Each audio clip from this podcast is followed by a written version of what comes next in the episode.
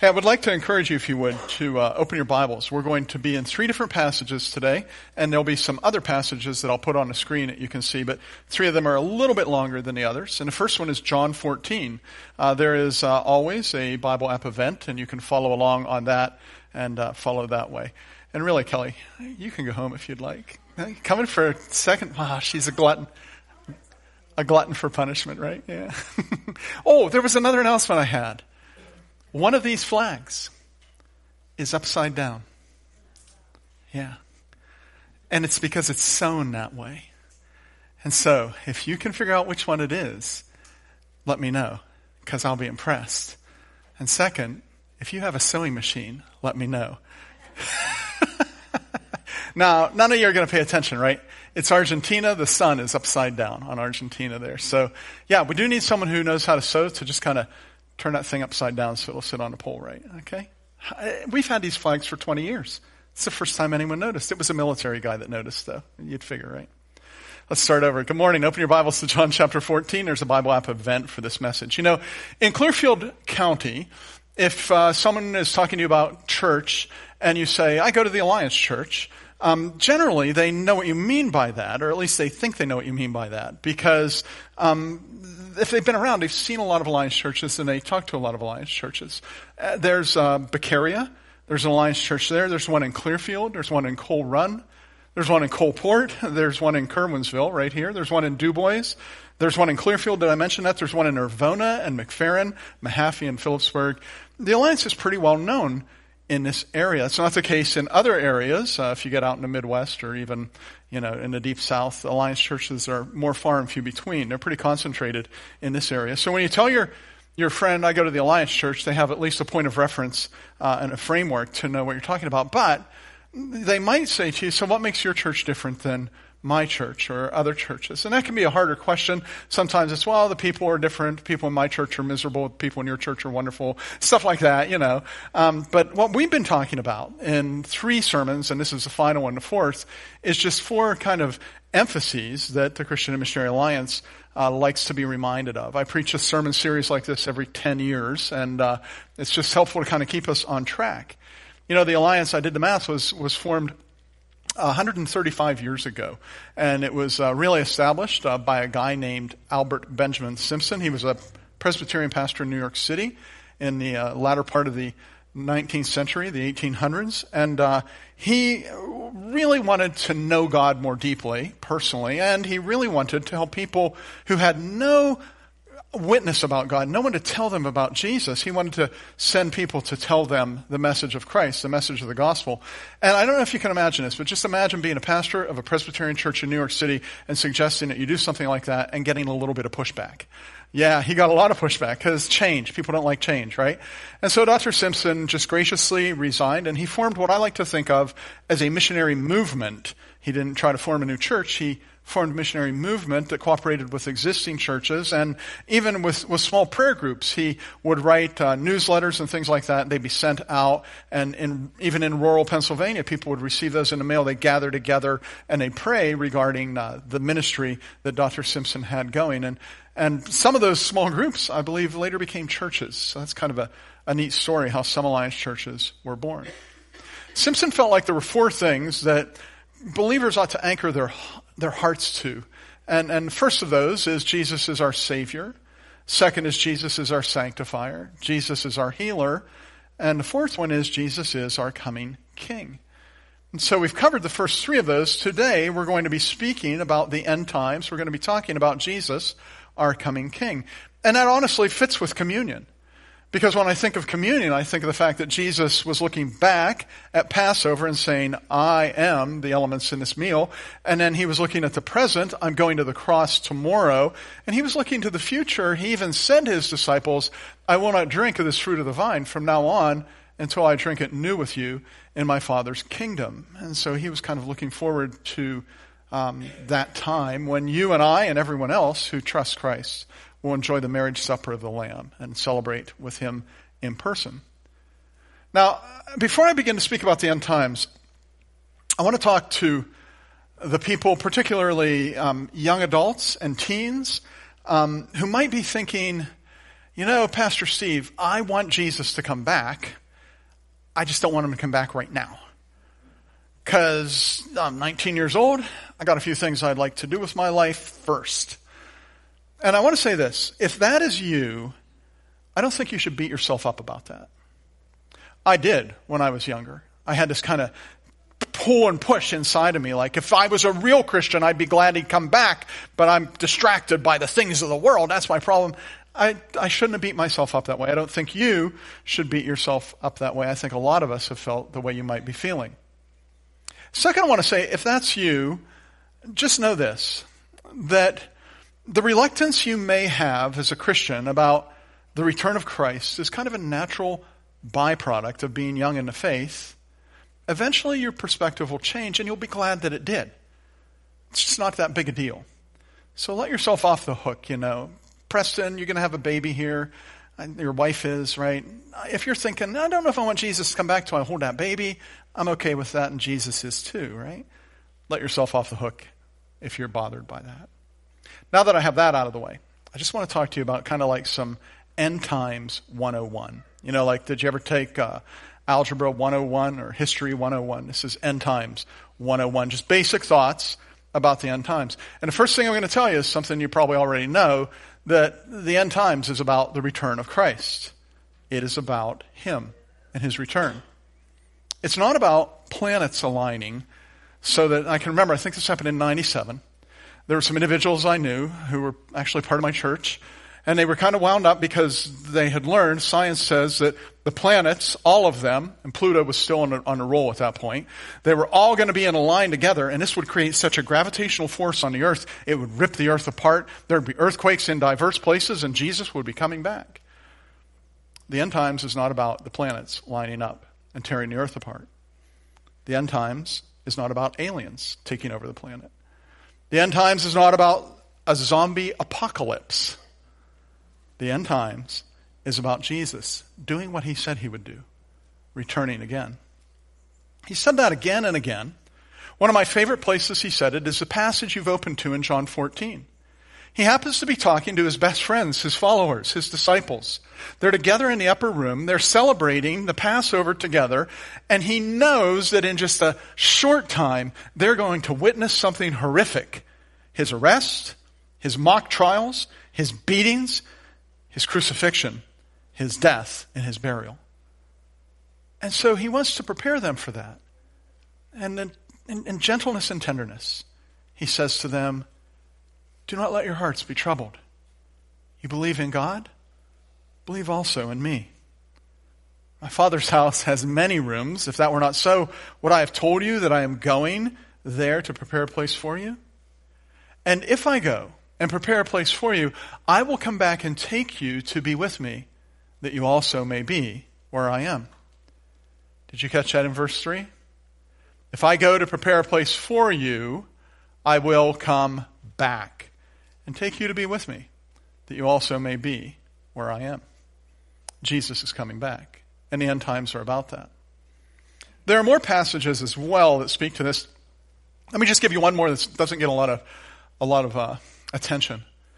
Uh, when Jesus ascends into heaven, he's with his disciples in Acts chapter 1, and, and he tells them, You will be my witnesses in Judea and uh, to the uttermost, yeah, the whole thing.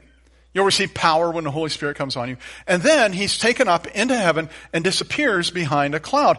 And they're standing there like, Whoa, what just happened? And the men in white show up. It's not the men in black. The scripture says the men in white show up. And, and, and they say, This men of Galilee, they say. Why do you stand here looking into the sky?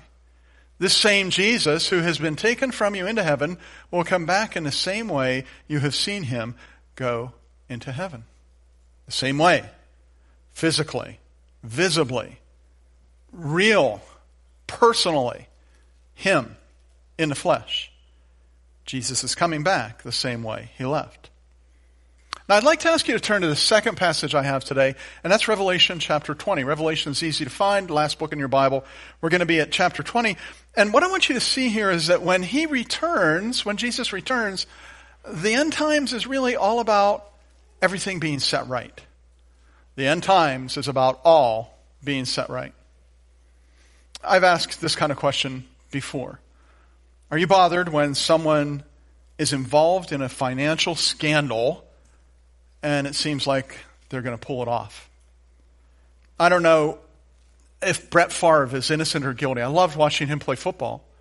But he's been in the news lately because his name, at least, is associated with a group of people who misdirected, who stole $77 million that was supposed to go to help the poorest of the poor in America.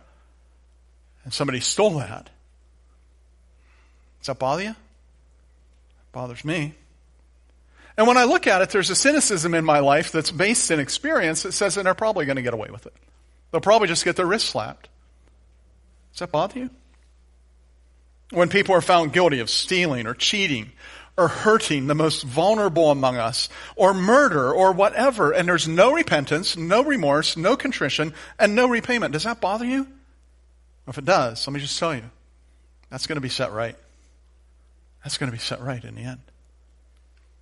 Are you bothered when someone does something wonderful and nobody notices it? You know, maybe they give their time or they give their money or their assistance or, or they change their life path or they give their very life and it's not in the media. There's no thank you given. There's no real notice of it. No, no reward ceremony to happen. Does that bother you?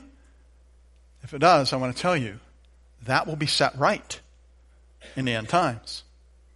The end time judgments are really pretty complex since this is End Times 101, we're not going to dig real deeply. We're just going to read in chapter 20 of Revelation, five verses starting at 11. So, Revelation 20, verse 11. John is seeing into the future. He says, Then I saw a great white throne, and him who was seated on it. The earth and the heavens fled from his presence, and there was no place for them. Get a picture of that. I got to tell you, if heaven and earth are running away, what's about to happen is a pretty big deal. Verse 12 I saw the dead, the great and the small, standing before the throne. The books were opened. Another book was opened, which is the book of life. The dead were judged according to what they had done, as recorded in the books. The sea gave up the dead that were in it, and death and Hades gave up the dead that were in them. And each person was judged according to what they had done. Then death and Hades were thrown into the lake of fire. The lake of fire is the second death. Anyone whose name was not found written in the book of life was thrown into the lake of fire. Let me just make uh, some quick observations here. First, no one, no one escapes the judgment. Great and small, whether on land or on sea, no one escapes standing before the throne of God. Things will be set right at the end of the age. Here's a second observation there is a judgment that is according to works. People who have done good, they find a reward. People who have done evil, they face punishment. That doesn't mean that anyone is ever saved by good works. Your salvation is not a matter of good works, it never was. Ephesians 2 8 and 9 clearly says, For it is by grace that you are saved through faith. And this is not of yourselves, it is a gift of God, not by works, so that no one could boast, not by works. Revelation 20 is not saying to get into heaven you need good deeds. What it is saying is this. In the end times, things are set right. Things are made right. Uh, third, it's essential that you see that the judgment, this, the foundational judgment, concerns the Lamb. The Lamb, of course, is Jesus. You remember John the Baptist said, Behold, the Lamb of God who takes away the sin of the world, and he pointed at Jesus. His book is spoken of. The Lamb's book is spoken of in verse 15. It says, Anyone whose name was not written in the book of life was thrown in the lake of fire. And you may be saying, uh, That just says the book of life, Pastor Steve. It doesn't say anything about the Lamb. But if you look ahead in Revelation 21 27, uh, that book is given a more descriptive label speaking of the New Jerusalem, it says, Nothing impure will enter it, nor will anyone who does anything shameful or deceitful, but only those whose names are written in the Lamb's book of life. The foundational judgment concerns the Lamb, Jesus. He is the Lamb of God who takes away the sin of the world. He is, it says in Revelation, the Lamb who was slain for our sins. With his blood, it says in Revelation, he purchased people for God. And his book, the Lamb's Book of Life, has the names of those people who were purchased by his blood. If you're trusting in the blood of Christ to pay for your sins and naturally responding to that gift in a meaningful way, you are his and he is yours. And that judgment, you have eternal life. Everything is set right into the end of the age. Now, as we prepare for communion, I want to talk to you about this return of Christ and what's so great about it. What's so great about Christ's return? And I have three or four things I want to share with you. They're kind of in a random order. The first one we've kind of already talked about. When he returns, he rewards the faithful. It says in Matthew 16, 27, Jesus speaking about himself says, For the Son of Man is going to come into his Father's glory. I'm sorry, let me say that again. For the Son of Man is going to come in his Father's glory with his angels. And then he will reward each person according to what they have done. So that person that taught you Sunday school, when Jesus comes back, he's going to reward her or him that person that served in children's church. Those people that hung these flags. The people who called the sick and the lonely and cared for them. Even those who have visited in the prisons. He rewards them when he returns. Christ's return is great because he rewards the family. I'm sorry, he rewards the faithful. The second, it's great because he gathers the family. So when I was growing up, I grew up on a farm. And that farm had been in my family's possession for, I don't know, four or five generations. I lost track along the way. And so whenever there was a family reunion, we all came to the farm and came into my mom and dad's house. My mom and dad had a very simple three bedroom farmhouse, just a small house. There were times we had 70 people in there because it was a pretty big family, you know. We always wanted good weather because then they could be out in the yard floating around. But when it rained, buddy, we were all stuck in that little house together. It was a good time. I miss those days. And I miss most of those people, not all of them. but I'm, you have family, right? Yeah, I miss those people. Many of them have passed away. Many of them who were good people who knew Jesus, they passed away, gone ahead of us to heaven. I have another family reunion scheduled with them, you know. Jesus will gather us together. In Matthew 24, 31, it says he will send his angels with a loud trumpet call, and they will gather his elect from the four winds, from one end of heaven to the other. Think about that for a moment. Do you have people who you loved, who love Jesus, who are gone? Who doesn't, right? Who doesn't? Do you miss them? Who doesn't? Who doesn't? well, when Christ returns, there's going to be a trumpet. And he's going to bring us all together in a family reunion in a grand house at a grand banquet called the Marriage Supper of the Lamb. And I can't wait for it. That's one of the things that makes the return of Christ wonderful and great. No more loneliness. No more pining. no more feeling forsaken or abandoned or even alienated. Christ's return is great because he gathers a family together. And his return is great because he takes us to our eternal home, to our forever ever home. You know, this world is, we complain about it a lot, but it's a pretty cool place. I mean, if you've traveled around and you've seen the Grand Canyon or you've been in the Rockies, or even if you turned on TV and saw pictures of Alaska, you know, you're like, wow, this is an amazing place. The world is a wonderful place, but it is not my home. It's not my home. We read earlier, my father's house has many mansions in it, Jesus said. If that were not so, would I have told you that I am going there to prepare a place for you? And we look forward to that. Our very dissatisfaction that we feel in our heart with this world hints that we are made for something more. We're like children, orphaned, who are waiting for our adoption to be finalized. We long for a forever family. Christ's return. That's when we experience that, when we realize it. And Christ's return is great because he brings about what we've hoped for. The Bible calls Christ's return a blessed hope. It says that in the book of Titus in chapter 2 verse 13. It says, we wait for the blessed hope, the appearing of the glory of our great God and Savior, Jesus Christ, who himself, who gave himself for us to redeem us from all wickedness and to purify for himself a people that are his very own, eager to do what is good.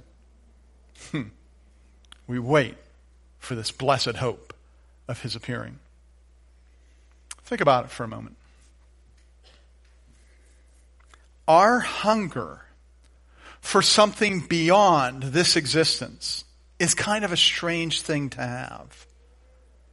It's strange that you and I, when we hear of heaven, or even when we don't know about heaven, if we didn't know about heaven, would still have this yearning in our heart for something beyond the temporal, for something eternal. The fact that, that occasionally you don't feel at home here, that there must be something more, that there must be something other, that there must be something greater. It's kind of weird. It's kind of like a fish that's in water saying, I kind of like the water, but I feel like there's got to be something better for me to be swimming around in. that would be crazy for a fish to feel that way. Unless, of course, there was something better for that fish to swim around in. Hmm. I'm not saying you're a fish. I am saying that you were made for something more. We, we hope for something more. We hope for righteousness to reign and for evil to be extinguished. We hope for justice to prevail or, and for inequity to be dissolved. We hope for freedom to abound and for bondage to be gone. We hope for love to shine forth and for hatred to die and be gone.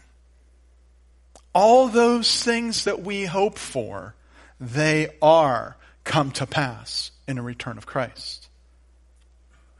A friend of mine from another denomination, we were talking about the end times. He happened to be amillennial. He said, You guys that are always talking about the return of Christ, you're just lazy. We were good friends, so he could tell me that, and I didn't punch him. You guys are just lazy. You're just sitting around waiting for Jesus to come back and solve all the problems. That is absolutely ridiculous. And I told him so. Simpson noted that our hope in Christ as coming king actually creates a healthy mentality as we hope in his return. Because first of all, it moves us to be ready. Are you ready to meet Jesus?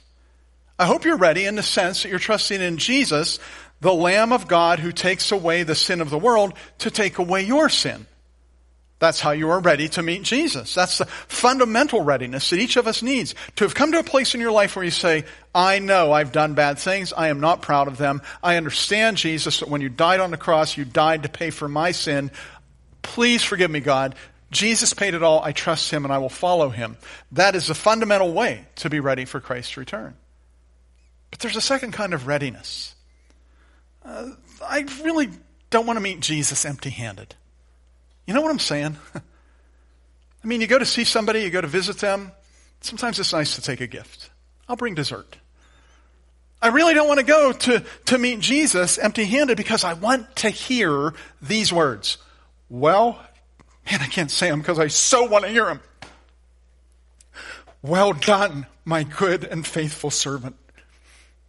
Wouldn't that be cool to hear that? Wouldn't that be cool to hear that? Not everyone will hear that, you know. Look at the parables. Think of the parables that Jesus told, stories of uh, the servants who were entrusted to take care of this while the master is gone. And in a sense, Jesus is gone. And He has entrusted to us care. He's made us stewards or caretakers, and clearly we are His servants. And I ready myself for His return by serving Him. I ready myself for His return by, by using what's given to me by Him, I use it for Him. To glorify Him. That's why we do what we do. That's why Christians do what we do. Checking on our shut ins, making sure they're well. We do that because we love them and because we're readying ourselves for the return of Christ. Working in children's church or nursery or Sunday school or in the youth group or Bible fun time we, we do that so children will learn on their own level. We do it because we love them and because we are readying ourselves for the return of Christ. Participating in outreach events by supplying popcorn or little bags of hot chocolate and putting whatever needs to be on them on them. Bringing your train and sitting with it and smiling, talking to the people who are there. We do that because we care about people and because we are readying ourselves, readying ourselves for the return of Christ. Treating people in our lives, people we work with, the people we work for, our family, our neighbors, that guy that drives you crazy, that woman that just makes you mad, treating them with respect and decency we do that because we love our neighbor as ourself and because we are readying ourselves for the return of Christ. The return of Christ, it creates a healthy mentality in our lives. It helps us to be missional. One more passage to turn to. Chapter 24 of Matthew. Can you get there? Matthew 24, please. This concept I'm going to share with you is a significant alliance distinctive. Not a lot of church talk, churches talk about this the way we do or focus on it. If you read your Bible, you know clearly it tells you nobody really knows when Jesus is coming back. Jesus himself says no one knows the day or the hour, not even the Son of Man, but only the Father. He, he knows it. I mean, I don't know how you can emphasize that any further. So whenever you, then, then to say, if you're God in the flesh, to say, I don't even know that. I, I don't think anybody knows that. I know no one else knows that. So when you hear someone talking about some new sign in the heaven or some planetary alignment or, or some government treaty that's been entered into by government and union or this or that or the other thing, just don't get excited. just do what you know you're supposed to do. Do what you're supposed to do. Because those who feel that they know, they're, they're really, uh, they're kind of confused. However, however, there is a passage of scripture that seems to indicate that you and I can pray, play a role in the timing of Christ's return. Huh? Did you hear that sentence? I'll put it on the screen. You play a role in the timing of Christ's return. Let's read Matthew 24. We'll pick it up at verse 3. Jesus is talking to the 12. You're going to see, he, you're going to think, but he's talking to the 12. But you, when you read his words, you re- realize they're far more far reaching than just these 12 men's life. We'll pick it up in verse 3. He just spoke about the future. And it says, As Jesus was sitting on the Mount of Olives, his disciples came to him privately. Tell us, they said, when will this happen? And what will be the sign of your coming and the end of the age? Jesus answered, Watch out that no one deceives you. For many will come in my name, claiming, I am the Messiah, and will deceive many. You'll hear of wars and rumors of wars, but see to it that you're not alarmed. Such things must happen, but the end is still to come. Nation will rise up against nation, and kingdom against kingdom. There'll be famines, earthquakes in various places. All these are the beginning of birth pains. Then you will be handed over to be persecuted and put to death you will be hated by all nations because of me. At that time, many will turn away from the faith and betray and hate each other. And many false prophets will appear and deceive many people. Because of the increase of wickedness, the love of most will grow cold. but the one who stands firm to the end will be saved. And this gospel of the kingdom will be preached in the whole world as a testimony to all nations, and then the end will come. Did you catch that last verse? Did you hear what that said? a lot of what we just read there, we have no influence regarding a lot of what we just read there. I can't control wars. I can't even control rumors of wars. I have absolutely no influence over famines and even less influence over earthquakes. Persecution, that's outside of my realm of mastery. I can't make it happen or make it stop. And I can help people, but I can't stop a person who is dead set on turning away from the faith no matter how hard I try. I can't fix that. I can't silence false prophets. I've tried. and when someone's love grows cold, wow, only the Spirit of God can fix that. But there is one thing that I can do that was spoken of here. Look at verse 14 on the screen. And this gospel of the kingdom will be preached in the whole world as a testimony to the nations represented by all these flags here in this building and more. And then the end will come. When does the end come? When the gospel of the kingdom is preached to the whole world. That's a huge reason that we do missions.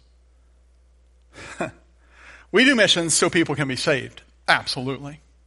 We do missions because surely the lamb who was slain deserves his award, his reward. We do missions so that God will be glorified. Good night. We do missions just because he said, go into all the world and preach the gospel. We just do it out of pure obedience. But we do missions because we want to bring back the king. We want to bring back the king. And it would seem that we play a role in the timing of his return. It's one of my favorite stories that I've told you before. Do you have them numbered yet? My children always had my stories numbered. I haven't told this one for a good long time. I would tell it to you every Sunday if you would let me. It's a story from the presidency of John F. Kennedy.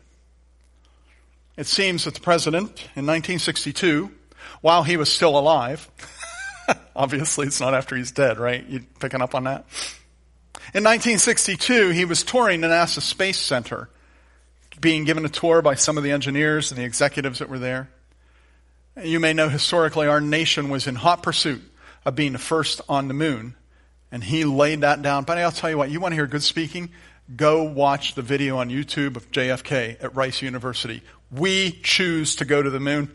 I get goosebumps just saying the title of the speech. He had laid that down and said, we're going to the moon. And now he's touring this massive space center from where they're going to launch. And as he's going through there, Kennedy noticed a gentleman who happened to be walking, he had a broom in his hand. And the story goes that Kennedy stopped and said, hold on, I'm going to go see this guy. And when you're the president, the tour guide lets you do that. And so he walked over and he stuck out his hand and said, hi, I'm Jack Kennedy. What do you do here? And the guy with the broom said, I'm helping put a man on the moon. Isn't that a great story? Isn't that a great story? I love that story. I am not helping put a man on the moon. I am not trying to fill my life with every fun activity I can think of between now and the time I die with the idea that I sure don't want to die and not have done this fun thing. I am not about that at all. I am not living on a spiritual recliner, just with my hands folded, waiting for Gabriel to blow his horn. You know what I'm doing? I'm bringing back the king. I'm bringing back the king. And you can help bring back the king. You already do, probably. I mean, you do it by praying faithfully for IWs, remembering them in prayer, taking that little picture of them and putting it on your refrigerator, pausing at your refrigerator and saying, Oh God, care for them, make them successful. You do it by teaching children so they get it. You do it by participating in Bible studies and worship times and sharing what you're learning with other people. You know, the guys will tell you this in any small group, and the men and women alike will tell you this in any small group they've ever taught. They get more from one another than they do from me, and I love that. I love that because they're bringing back the king. You do it by giving sacrificially to help people who can go where you cannot go to do their mission and make their burden lighter. You do it by encouraging IWs when they're here and saying, Hey, I'm glad you do what you do. Hey, I pray for you regularly. Hey, I'm glad you're back at our church. It was great to see you last time. I can't wait to hear you speak. And then by following that up, I had an IW say to me recently, he, he sent me a mess, an email, and it was personal. It wasn't one of the ones he just sends out. And he said, Steve, every time we send out a bulk email, you reply. I love that. This is him speaking. I love that. You know what I'm doing? I'm encouraging him, and I'm bringing back the king. you want to bring back the king? And this gospel of the kingdom will be preached in the whole world as a testimony to all nations. And then the end will come. I want to ask the musicians to come up. We're going to take communion in a couple minutes. So we'll have them come up at this time. I want you to think, as the music will be playing here in a moment, I want you to think how important is bringing back the king to me? What role does bringing back the king play in my daily experience or my interaction with people I know or my connection with my church family? What am I doing to bring back the king? How can I do what God wants me to do? And then I want you to just talk to him in prayer. You know, we always say one should examine oneself before eating the bread or drinking the cup. And that's why we play little quiet music. I want you to add into that personal examination a question for God. I just want you to say, God, what do you have in mind? Because I really want you to come back. I want to bring back the king. What do you have in mind for me? And then just listen to him. So, Laurel, as our sole uh, keyboardist here, would you play a verse and a half of something that we can have that quietness of spirit? And you take a moment to just bow your hearts and ask God that, that kind of question.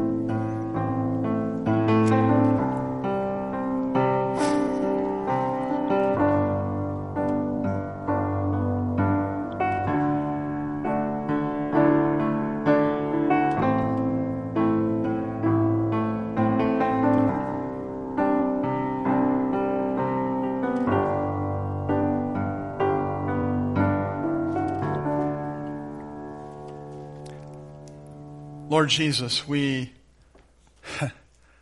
we know you are not a mute idol, a, a God who's unable to communicate, and you speak very clearly through your word. We desire that your spirit would speak to us about the role we might play in bringing back the king, about the roles we are to play in bringing back the king.